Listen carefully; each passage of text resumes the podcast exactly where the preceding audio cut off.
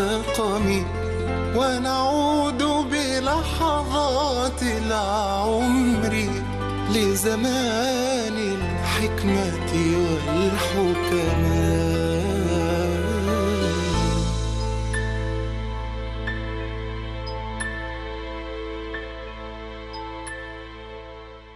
بسم الله الرحمن الرحيم الحمد لله والصلاة والسلام على سيدنا رسول الله وآله وصحبه ومن والاه. أيها الإخوة المشاهدون أيها الأخوات المشاهدات في كل مكان السلام عليكم ورحمة الله وبركاته وأهلا ومرحبا بكم في حلقة جديدة من حلقات الحكم العطائية. يقول سيد بن عطاء الله السكندري في الحكمة العاشرة الأعمال صور قائمة وأرواحها وجود سر الإخلاص فيها. هذا مأخوذ من قوله صلى الله عليه وسلم وهو أول حديث صدر به البخاري صحيحة إنما الأعمال بالنيات وإنما لكل امرئ ما نوى. فقوله صلى الله عليه وسلم هذا يقول فيه الإمام السيوطي وهذا الحديث العظيم يدخل في سبعين بابا من أبواب الشريعة. فالنية والإخلاص لله رب العالمين هو المقصد الأساس. والنية والإخلاص تدخل في الطهارة وفي الصلاة وفي الزكاة وفي الصيام وفي الحج وفي الكفارات وفي النذور. والنية أيضا تدخل في باب الطلاق باب الشهادات وفي باب الأيمان. وتدخل أيضا في كثير من أبواب الفقه عد منها الإمام السيوطي سبعين بابا. من أبواب الشريعة تحتاج إلى النية. والنية محلها القلب فهي عمل من أعمال القلب. ولذلك فإنك وأنت تصلي تنوي أنك تصلي الظهر ويكون ذلك في قلبك. أو أنك تصلي المغرب ويكون ذلك في قلبك فالنية محلها القلب.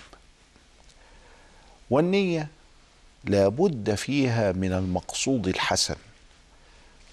وتكون النية بقصد حسن عندما تكون موجهة لله رب العالمين. فالإخلاص هو سر الأعمال. والأعمال التي تتم من غير إخلاص أعمال عليها علامة استفهام. وفي الغالب الأعم لا تقبل عند الله سبحانه وتعالى. أما الأعمال التي تتم وفيها إخلاص فإن عليها كثير من الثواب. يقول الإمام الفضيل بن عياض رحمه الله تعالى لا يقبل الله العمل إلا بالإخلاص والصواب. وتكلم العلماء على هذين الركنين الإخلاص والصواب. متى يكون الأمر فيه إخلاص؟ عندما يكون لله وحده.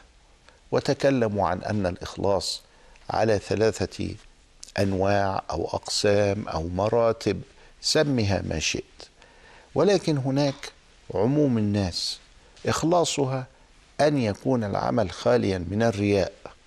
والرياء هو الشرك الخفي كما وصفه رسول الله صلى الله عليه وسلم. فينبغي عليك عندما تصلي ألا تصلي للناس وألا ترائي بعملك هذا من أجل أن يقال عنك إنك مصلي. وعندما تجاهد في سبيل الله سبحانه وتعالى لا تفعل هذا من أجل أن يقال عنك إنك شجاع. وعندما تتعلم العلم لا تريد بذلك الشهرة والمجد والفخار وأن يقال عنك إنك عالم ويشار إليك بأنك عالم. لا تفعل هذا من أجل هذا بل لوجه الله وحده بل من أجل أن يرضى عنك الله. لأن الله أمرك بالعبادة وأمرك بالعلم وأمرك بكل خير يجب أن تفعله. فلا بد عليك أن تفعله وأنت مخلص اخلاصا لا شوب فيه ولا رياء فيه لا الخفي ولا الظاهر لله رب العالمين. هذا إخلاص عموم الناس. لكن هناك إخلاص آخر وهو إخلاص المحبين. وفيه الإنسان يعمل العمل اجلالا لله. يعني كأنه سوف يفعل هذا حتى لو لم يأمر به الله. يعني الله سبحانه وتعالى لو خيرنا في الصلاة. يعني الصلاة فرض لكن نفرض أن ربنا قال جل جلاله إن الصلاة مش فرض. كنا هنصلي له. ليه؟ لأننا بنحبه. يعني الذي وجه العمل عند المحبين حبهم لله رب العالمين وأنه مستحق للعبادة وأنه مستحق لأن يبذلوا نفوسهم في سبيله سبحانه وتعالى. فإخلاص عموم الناس أن يكون خاليا من الرياء لكن إخلاص المحبين شيء آخر وهو تعظيم الله حب الله إجلال الله في قلوبهم. هناك نوع آخر من الإخلاص وهو إخلاص المقربين. وإخلاص المقربين يأتي من ما يسمونه بالشهود. المقربون يحدث لهم حالة كأنهم ينفصلون عن الكون ويتفرجون عليه يشاهدونه. يعني يخرج نفسه هكذا ويشاهد ما الذي يحدث في الكون. فيرى فعل الله سبحانه وتعالى أنه أعطى هذا وأغنى هذا ومنع هذا وأفقر هذا وأمرض هذا وجعل هذا عالما وجعل هذا جاهلا وجعل هذا متسامحا وجعل هذا حقودا أمر الله في الكون يراه. هذه المشاهدة للكون وكأنه ينظر لشيء يتفرج عليه ويشاهده تجعله دائما يرى فعل الله في الناس وتجعله دائما يسلم لأمر الله فيهم. ولذلك فهو لا يتدخل لا يريد أن يؤثر. يقول دائما لا حول ولا قوة إلا بالله آمنا بالله. ويجعل نفسه هو أحد الأفراد ولذلك لو أنه لا يطلب ولا يرفض. هذا حال المقربين. حال المقربين إخلاصهم مبني على الشهود. فيمكن أن نقول إن حال الإخلاص عند عموم الناس هو الخلو من الرياء وعند المحبين هو إجلال الله وتعظيمه وحب وعند المقربين هو الشهود. الشهود هذه هي غاية المراد هي لو أن ربنا فتح قلبك وفهمتها وكأنك تشاهد تمثيلية. أو كأنك تشاهد فيلما. لكن هذه المرة من خلقة الله سبحانه وتعالى وصناعته. هو الذي صنع هذا هو الذي خلق هذا.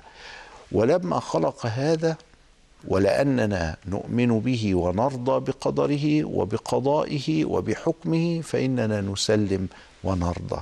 حينئذ لا تجد نفسك قادرا على الغضب ولا على الاعتراض. ولا على التبرم. حينئذ تجد نفسك في منتهى السهولة وأنت متوكل على الله وأنت متواضع لله وأنت مخبت لله. تجد هناك لذة بأنك تنظر إلى تمثيلية أو إلى فيلم ولله المثل الأعلى ولكن في هذه المرة هي من حكمة الله ومن خلق الله. ليست فيلما صناعيا ولا تمثيلية آه، إبداعية ولا مبدعة ولا مبتدعة ولا كذا إلى آخره أبدا. هذه المرة هي من خلقة الحكيم سبحانه وتعالى. تفرج على الخلق حينئذ ترضى وتسلم. الأعمال صور قائمة. هذه الصور القائمة نسميها القالب. ونقول القالب هكذا بفتح الله قالب وليس قالب. القالب من يقلب الشيء لكن هذا قالب أي صورة. كأنها تمثال كأنها آآ آآ إناء. الأعمال صور قائمة. هذه الصور القائمة يمكن أن ندخل فيها روحا. هذه الروح هي سر الإخلاص. انظر إلى نفسك. هل أنت من عموم الناس؟ تحب دائما أن يخلو عملك من يخلو عملك من من الرياء الخفي والجلي؟ اذا فكن كذلك. أو أنك من المحبين الذين يحركهم إجلالهم لله من أجل أن يفعلوا أكثر وأكثر فكن كذلك. أو أنك من المقربين الذين تمكنوا من فصل أنفسهم والمشاهدة حتى يصلوا إلى التوكل والتسليم والرضا فكن كذلك في إخلاصك فإن الإخلاص هو روح العمل. إلى لقاء آخر. أستودعكم الله. والسلام عليكم ورحمة الله وبركاته.